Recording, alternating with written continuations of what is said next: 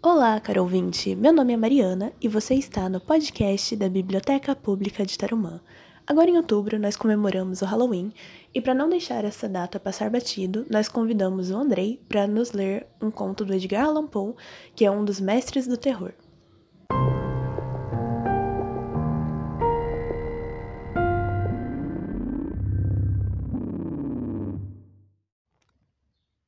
Leitura do livro A Máscara da Morte Escarlate.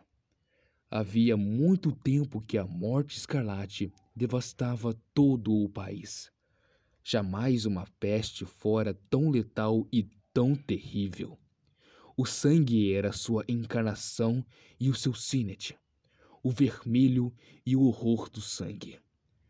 Começava com dores agudas, com desvanecimento súbito e logo os poros se punham a sangrar abundantemente. Sobrevinha, então, a decomposição, manchas escarlates no corpo e notadamente no rosto da vítima. Segregavam-na da humanidade e afastavam de todo o socorro e de toda a compaixão. O contágio, o progresso e o fim da enfermidade consumiam apenas meia hora. Mas o príncipe próspero era feliz, intrépido e sagaz. Quando os seus domínios migaram a metade de almas vivas, convocou um milhar de amigos fortes e de corações alegres, escolhido entre os cavaleiros e damas da sua corte, e com eles formou um refúgio recôndito em uma de suas abades fortificadas. Tratava-se de uma vasta e magnífica construção, criação dele mesmo, o príncipe, conforme seu gosto excêntrico e majestoso, rodeava a construção um muro espesso e elevado, guarnecido de portões de ferro. Uma vez transpostos os muros pelos cortesãos, estes se serviram de fornalha e de vigorosos martelos para soldar os ferrolhos.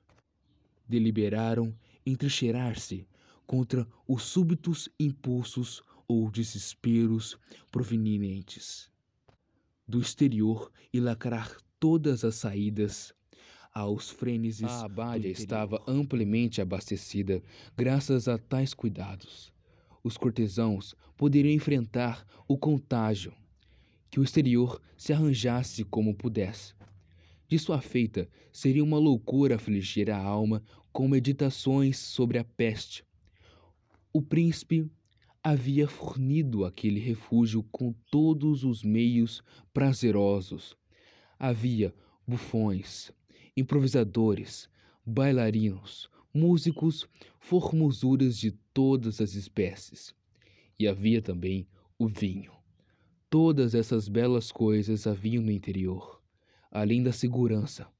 Lá fora, disseminava-se a morte. Foi ao fim do quinto ou sexto dia em seu refúgio, enquanto a peste fazia grandes estragos além das muralhas, que o príncipe próspero proporcionou aos convivas um baile de máscara da mais insólita magnificência.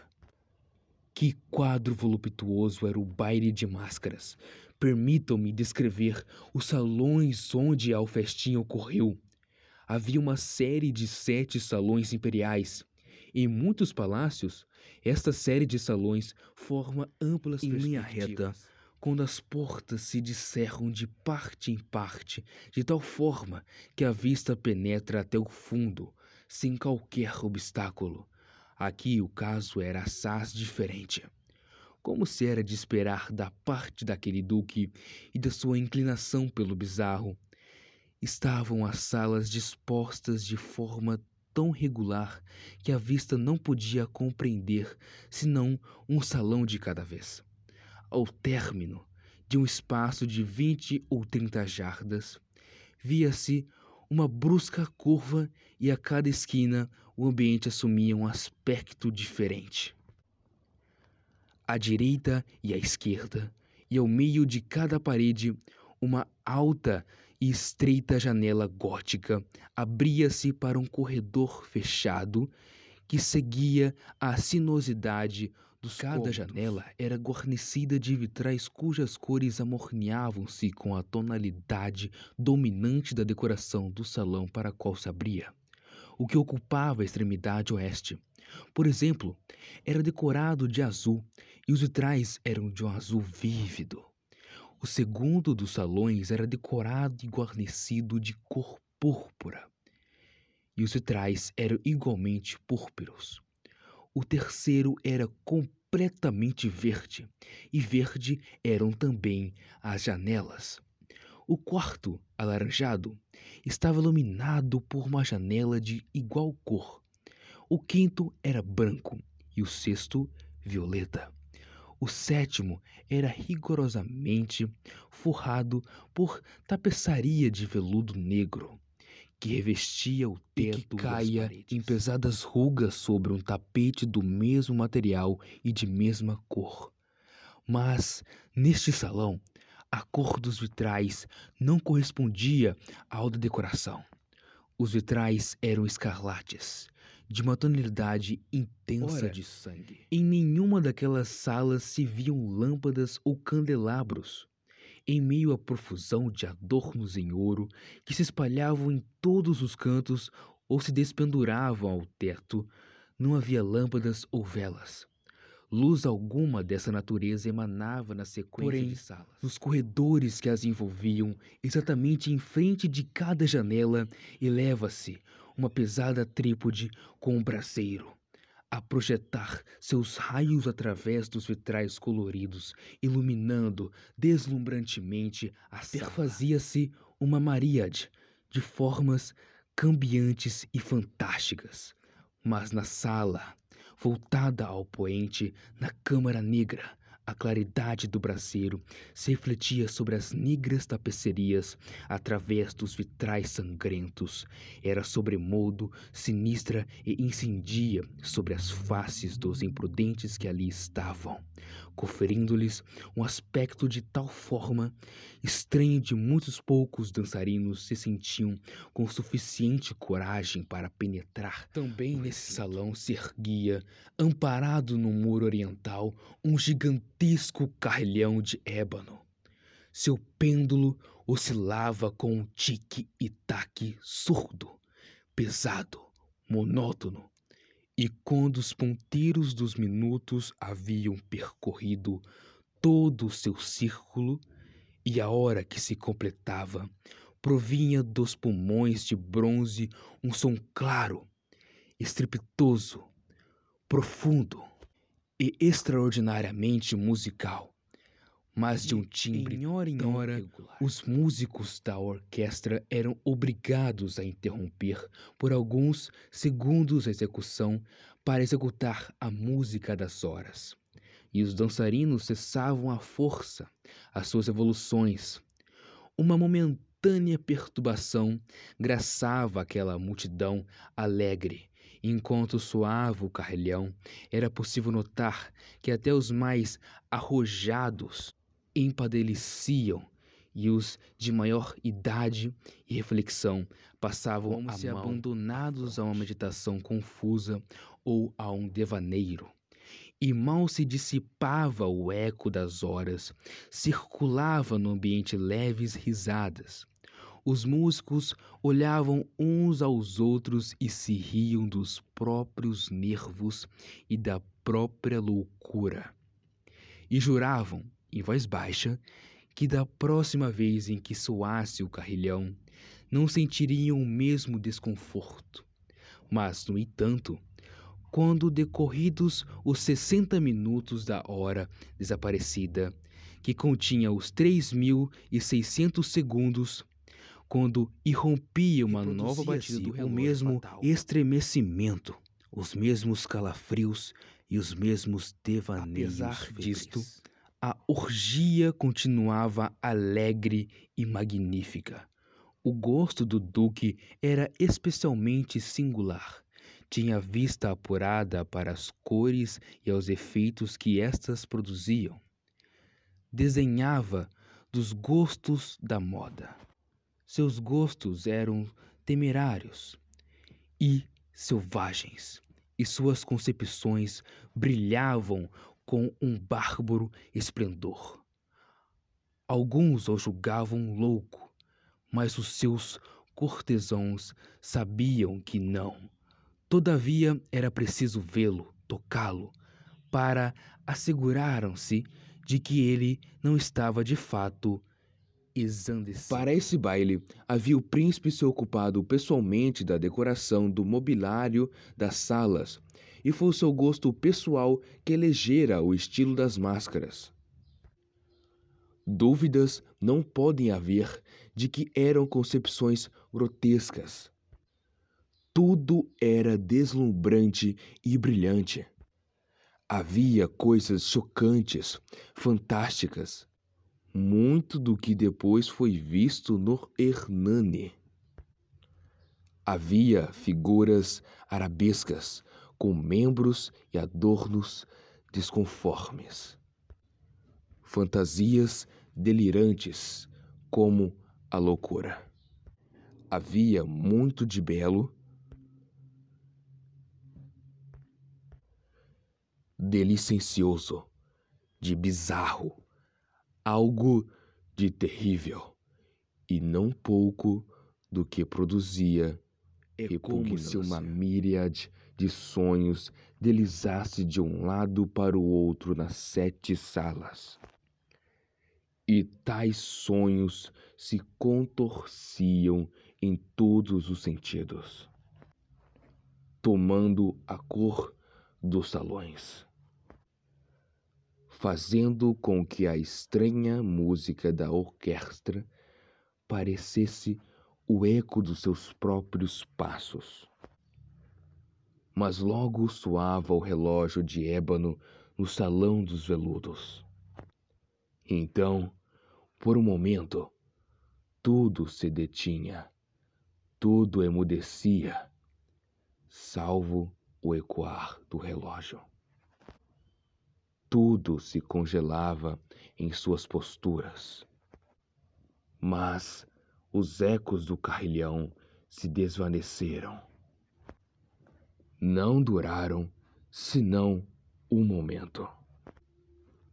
E mal se extinguiram as gargalhadas, mal reprimidas, ecoavam por todos os cantos.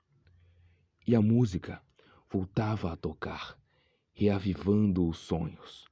Aqui e ali os dançarinos retomavam as evoluções, mais alegre do que nunca, refletindo a cor dos vitrais atrás dos quais fluíam os raios do braceiro. Porém, no salão do extremo ocidental, não havia máscara alguma que se atrevesse a penetrar, porque a noite declinava. Ali se descerrava uma luz de um escarlate profundo. Através dos vitrais cor de sangue e a escuridão das cortinas tingidas de negro era aterradora. E, para aqueles que punham os pés sobre os tapetes, brotava do relógio de ébano um clangor ainda Mas mais solenemente pesado. enérgico do que o que chegava aos ouvidos dos mascarados que se divertiam nos salões mais Mas esses outros salões estavam repletos e o coração da vida ali febrilmente pulsava. E o baile continuava. Chegava ao seu ápice quando do carleão soou a meia-noite. Então, como já se disse, a música parou. Os que dançavam detiveram-se em suas evoluções, e a angustiante imobilidade a tudo dominou. Agora, porém, o carrilhão bateria doze vezes. Desta vez, porque ecoou o mais longamente o carrilhão. Inseriram-se nos pensamentos dos que se atiravam à diversão um maior volume e talvez por isso mesmo muitos do que compunham a multidão antes de esgotarem os derradeiros ecos das últimas horas dadas puderam perceber a presença de um mascarado que até aquele instante ninguém notara. E tendo se espelhado aos sussurros a notícia daquela intrusão, insinuou-se na multidão um murmúrio indicativo de surpresa e de desaprovação, que evoluiu para o terror, horror numa multidão fantasmagórica como a que descrevi, era necessário, sem dúvidas, que fosse a aparição absolutamente extraordinária para ensejar a licenciosidade carnavalesca daquela noite era realmente quase sem limites.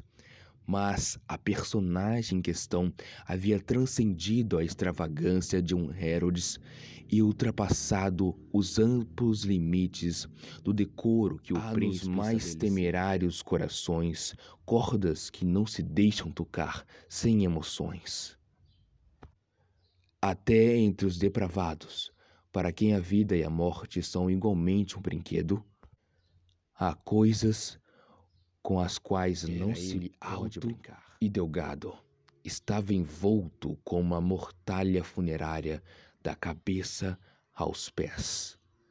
A máscara que se lhe ocupava as faces reproduzia fielmente o semblante de um rígido cadáver. Que um exame apurado teria dificuldades em perceber Ora, aquela frenética multidão bem poderia tolerar e mesmo aprovar aquela desagradável figura. Acaso o mascarado não tivesse adotado a representação da morte escarlate? Suas roupas estavam endoadas de sangue e a sua ampla testa, assim como as suas feições, salpicadas do horror. Quando os olhos escarlate. do príncipe próspero focaram a espectral figura, que com solenes e enfáticos movimentos, feitos para melhor representar o seu papel, evoluía aqui e ali entre os dançarinos. Caiu numa violenta comoção e estremecimento, tomado pelo terror e pela repugnância. E segundos depois, sua fronte turvou-se. Quem se atreve? Ira. Perguntou com rouca voz aos cortesãos que o rodeavam. Quem ousa nos insultar com esta ironia blasfema? Seguram-no e desmascaram-no, para que saibamos a quem iremos enforcar. Nos altos das ameias encontrava-se o príncipe próspero ao pronunciar estas palavras no salão oriental ou câmara azul e a voz do príncipe próspero ressoou potente e clara pelos sete salões.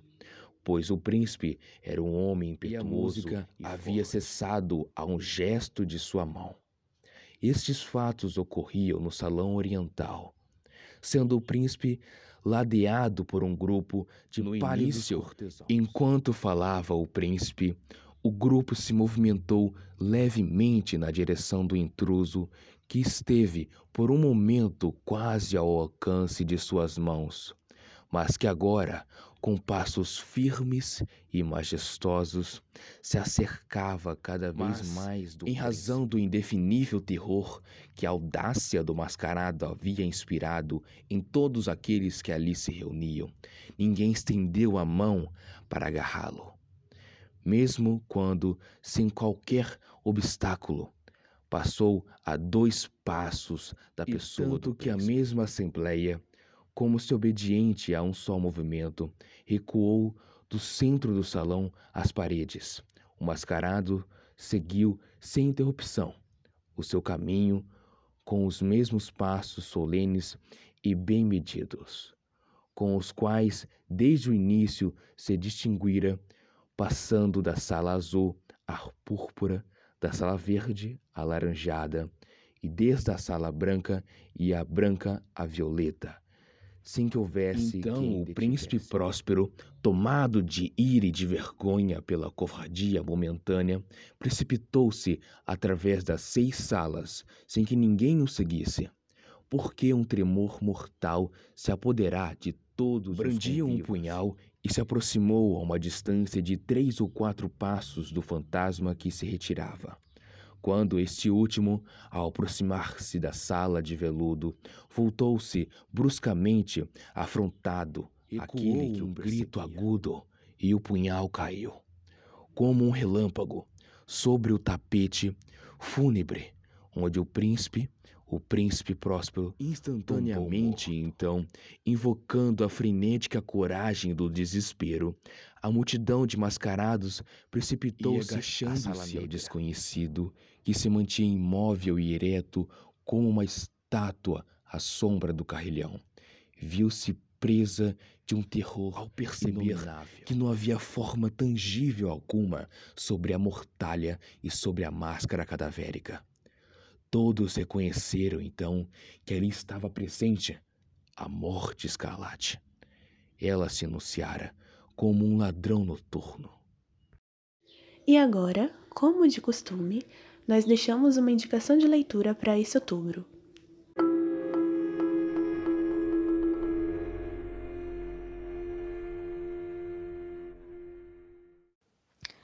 Pessoal, aqui é a Thaís com uma dica quente para sua leitura de Halloween.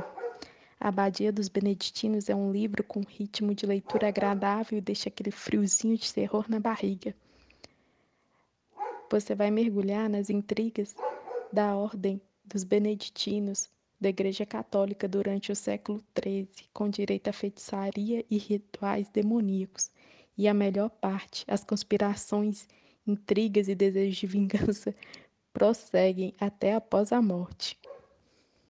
É isso. Muito obrigada por ter escutado o nosso podcast e um feliz Halloween.